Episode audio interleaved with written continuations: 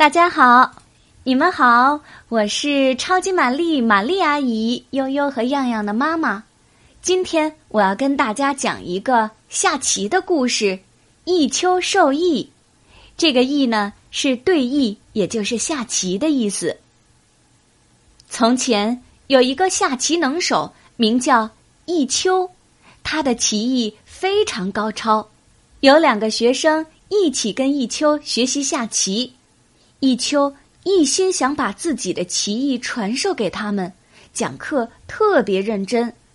其中一个学生听课非常专心，集中精力跟老师学习；另一个却不这样，他认为学下棋很容易，用不着认真。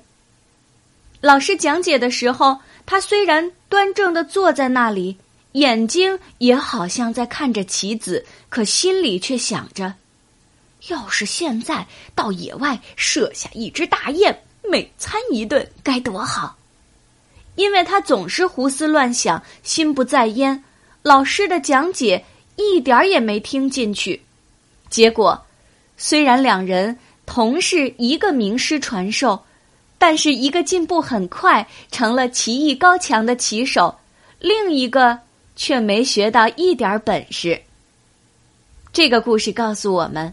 凡事都要专心致志，不能三心二意。弈秋的这两个学生之所以有完全不同的结果，就是在于一个专心，而另一个不专心。